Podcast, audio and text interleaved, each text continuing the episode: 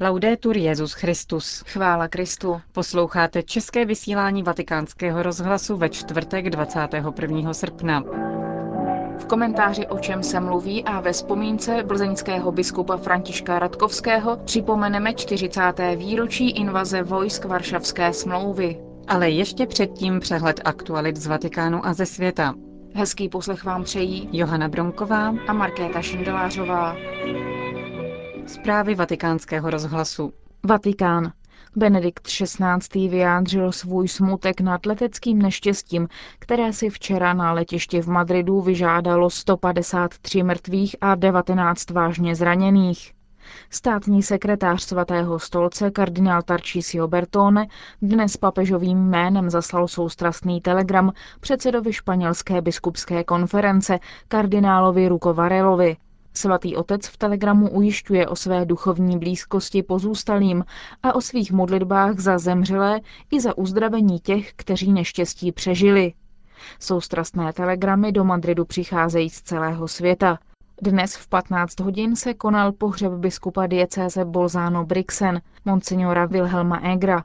Benedikt XVI. při této příležitosti adresoval list také monsignoru Josefu Macnellerovi, administrátorovi této diecéze.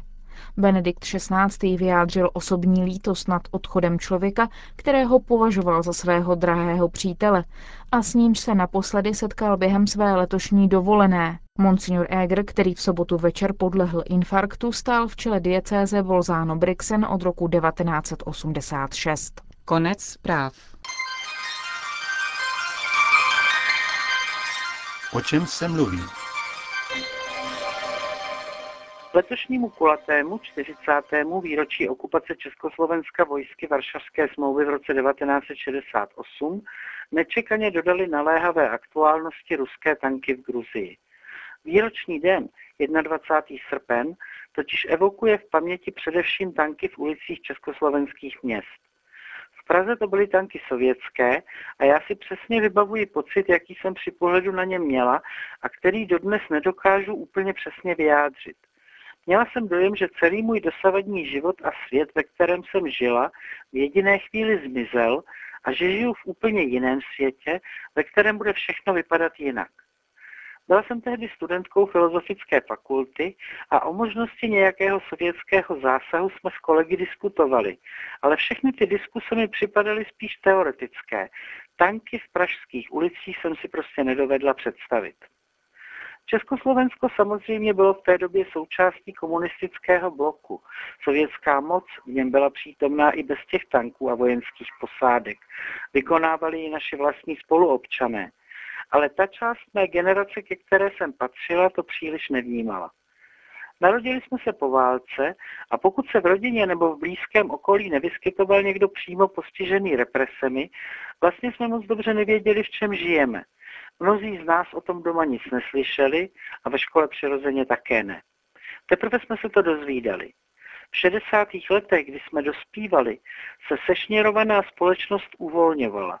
Cenzura povolovala a na jaře a v létě 1968 přišel úplný výbuch svobody a informací. Hodně se proměnilo společenské klima. Lidé veřejně diskutovali o věcech, o nichž se donedávna nemluvilo, anebo jen v úzkém soukromí, a občas to vypadalo, že je politikou prosyceno doslova všechno. Po příjezdu tanků společenská aktivita ještě vzrostla a několik prvních srpnových okupačních dnů paradoxně přineslo největší svobodu. Spontánní nenásilné protesty měly obdivuhodný rozsah a přestože bylo jasné, že demokratizační proces bude zřejmě odsouzen k zániku, či se při nejmenším pozastaví, společnost žila naplno. Následovala smutná kapitola československých dějin, kterou příznačný komunistický newspeak nazval normalizací. Bylo opravdu žalostné sledovat, jak mnozí, ba většina z těch, kteří se v srpnu dušovali, že se nevzdají reformních snah, postupně upouštějí od svých slavnostních slibů, jak slevují z dřívějších ideálů a vycházejí vstříc sovětským požadavkům. možná i požadavkům nevyřčeným, protože v jiných státech komunistického bloku a dokonce ani v samotném Sovětském svazu už v té době neplatil tak striktní zákaz zaměstnání pro lidi s odlišnými politickými názory. Stovky zakázaných spisovatelů, tisíce propuštěných novinářů, vysokoškolských učitelů a dalších intelektuálů. Přísné slídění potom, aby ti, kdo poslušně neprojevili souhlas s okupací a neprohlásili ji za bratrskou pomoc, zmizeli z veřejného prostoru. Zášť nových pánů k lidem, kteří nepopřeli své svědomí, šla tak daleko, že se z veřejných knihoven hromadně vyřazovali a při domovních prohlídkách zabavovali knihy, které takový neprověřený člověk s rovnou páteří jen přeložil nebo k ním napsal jen předmluvu. A co zbylo ze srpna 1968 a z celého pražského jara po 40 letech? Moc toho není. Tím, po čem většina společnosti tehdy horoucně toužila, byla především svoboda, možnost rozhodovat o vlastních záležitostech a svobodně volit lidi, kteří budou spravovat zemi. To se po listopadu 1989 naplnilo v míře nesrovnatelně větší, než na jakou se zmohly návrhy předkládané komunistickým akčním programem. Proto má také diskuse, která se o roce 1968 sporadicky vede v českých médiích, zvláštní pachuť trpkosti. Velmi často v ní zaznívá názor, že celé pražské jaro byl jen souboj dvou komunistických klik, který by stejně režim zásadně změnit nemohl. Z jistého pohledu je to pravda. Idealisté, kteří doufali, že komunistická strana může společnost řídit ke všeobecné spokojenosti, se mýlili. Nelze ale zapomínat na to, že jsme měli po 20 letech soustavného dušení či aspoň předušování možnost se trochu nadechnout. Vyšla spousta knih, které léta vycházet nemohly. A sdělovací prostředky za těch několik svobodných měsíců udělali nesmírně mnoho pro zachování historické paměti společnosti, pro připomenutí našich skutečných kořenů a toho, jak vypadá volná demokratická diskuse. Nebyla žádná náhoda, že desetitisíce lidí uchovávali noviny z roku 1968 jako vzácnost. Byla to doba, která nám dodala naději do budoucna, chvíle, kdy jsme zažili, že lze existovat důstojně a nejen jako rukojmí všemocného státu, chvíle, kdy bylo možné narovnat páteř. Nynější ruská invaze do Gruzie není stejná jako invaze Varšavské smlouvy do Československa před 40 lety. V mnoha ohledech se liší. Například v tom, že v srpnu 1968 sem vojáci vlastně nepřijeli bojovat, Československá armáda přece byla součástí vojsk Varšavské smlouvy a také měli vojáci přísně nařízeno neklást odpor. Škody a oběti, jakkoliv tragické, byly spíše náhodné.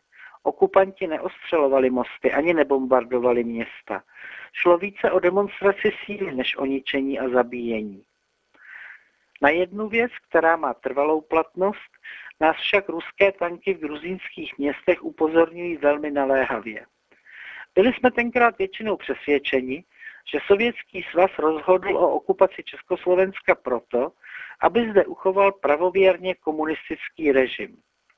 Jen málo kdo si tehdy uvědomoval a téměř nikdo neříkal nahlas, že šíření komunismu je jen jedna ze zástěrek zakrývajících touhu ruského imperialismu rozšiřovat svou říši a moc.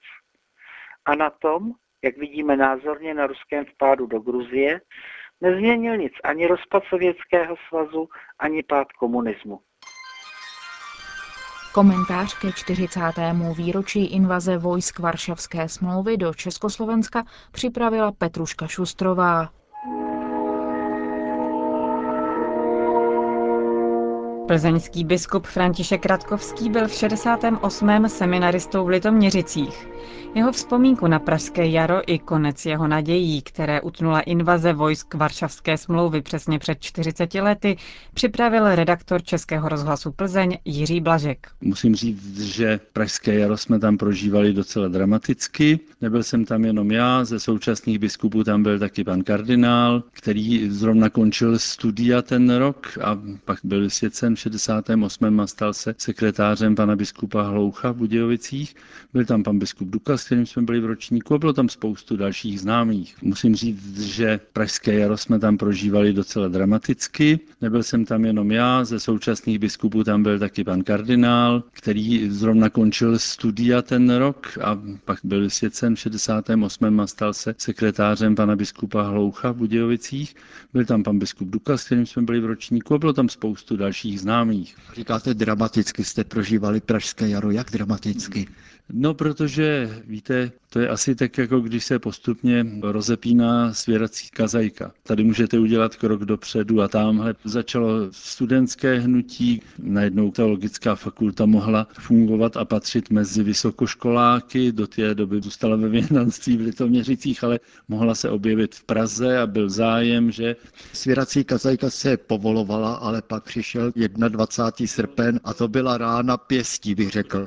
To bylo tak, že mezi tím jsme se dostali na západ na iniciativu řezenských aktivních věřících a kněží, takže už tenkrát jsme měli frontschaft s Regensburgem. Strávili jsme tam několik dní, takže si vzpomínám, jak jsme tam mluvili o Evropské unii do budoucna. Výsledek byl, že jsme se vrátili dva dny před maršem Rusů, takže to bylo jaksi opravdu studená sprcha. Já jsem v té době dělal brigádu, externě zaměstnán jsem byl ve svém původním zaměstnání, ze kterého jsem odcházel do semináře. No a zkrátka teď najednou slyšeli jsme prostě a viděli jsme nad Prahou, jak létají letadla, já bydlel v Libní utet. No a ráno, to víte, to bylo jaksi probuzení velice tvrdé, v rozhlase jsme slyšeli, že jaksi přišly vojska Varšavské smlouvy. První, co ti zkušení lidé udělali, že šli nakoupit chleba, protože se nevědělo, co bude. No ale mezi tím už jsem viděl, jak jezdí z Vysočan dělníci do Vysočana a že jim zabili kamaráda a že prostě je to dramatické. Tramvaje samozřejmě nejezdil, žádná doprava, protože to bylo plné tanků. Tak jsem prostě vzal jsem si tašku, do tašky jsem dal česko-ruský nebo rusko-český slovník a vyrazil jsem do ulic. A vy jste negavaril rusky? No gavaril, ale přece jenom jaksi pro jistotu. No a tak jsem vyrazil do ulic, říkal jsem si, uvidíme. Šel jsem přes Libenský most, tam proti mně jeli tanky, že jo, tam to vypadalo, že jsou to buď mongolové, nebo kazachové, nebo prostě někdo takový trošku azijského typu. Dostal jsem se k letenskému tunelu, tam byly takové malé tanky, které byly schozeny na Ruzini z letadel a tam seděl nějaký kapitán a tak jsem za ním přišel a řekl jsem, proč jste sem přišli? To jste tady vlastně zkazili všechno to, co vypadalo velice nadějně. I pověst komunismu ve světě jste tím zkazili. Načež ten mě schladil a odbil, že jaksi není pověřený tím, aby se se mnou bavil. Což chápu v té situaci, jaká byla, co jiného mu zbývalo. Vystoupal jsem nahoru tam na místo, kde stával Stalinův pomník a tam jsem se díval na Prahu, slyšel jsem, jak na hradě se střílí, rozhodil jsem se dál, slyšel jsem střelbu nad Prahou, koukám, že se kouřilo z muzea, tak jsem viděl, že tam zrovna do něj střílejí taky, tak jsem šel, došel jsem na Smíchov, tam byl můj šéf té laboratoře prostě matematické, co jsme tam byli a ten byl z toho chudák celý zničený, protože on to byl takový přesvědčený komunista a zažil, že to je prostě špatně. Večer, když jsem skončil, tak jsem se šel na večer podívat k rozhlasu, protože vždycky o rozhlas se bojovalo, že to už jsem znal z 45. No tam jsem viděl převálcovaný autobus a prostě ty barikády, co tam byly rozbité a tank vyhořelý. Takže to byl takový dramatický den. No a potom těch pár dní dalších, to jsme se snažili nějakým způsobem pomoci třeba rozvážet nějaké věci od eh, díla koncelové obnovy. No a semináři to nebylo, že to hned skončilo. Víte, tam naopak přišli po prázdninách ti, kteří do té doby byli u PTP a řeholníci, takže ty se dostali do semináře třeba taky Pater Hýža tady a další, že dodělali studia. No ale postupně se to utahovalo. To hlavní utahování přišlo až po roce 70, po roce 72, to pak šlo velice rychle rychle. No, řekl bych, pamatujete si to velice dobře. Vám bylo tehdy 28 let, tuším. 29, já jsem 39, ale prostě pamatuju si to samozřejmě velice dobře, že jo? protože to byly veliké zážitky. S plzeňským biskupem Františkem Radkovským vzpomínal na události před 40 lety Jiří Blažek. Končíme české vysílání vatikánského rozhlasu. Chvála Kristu. Laudetur Jezus Christus.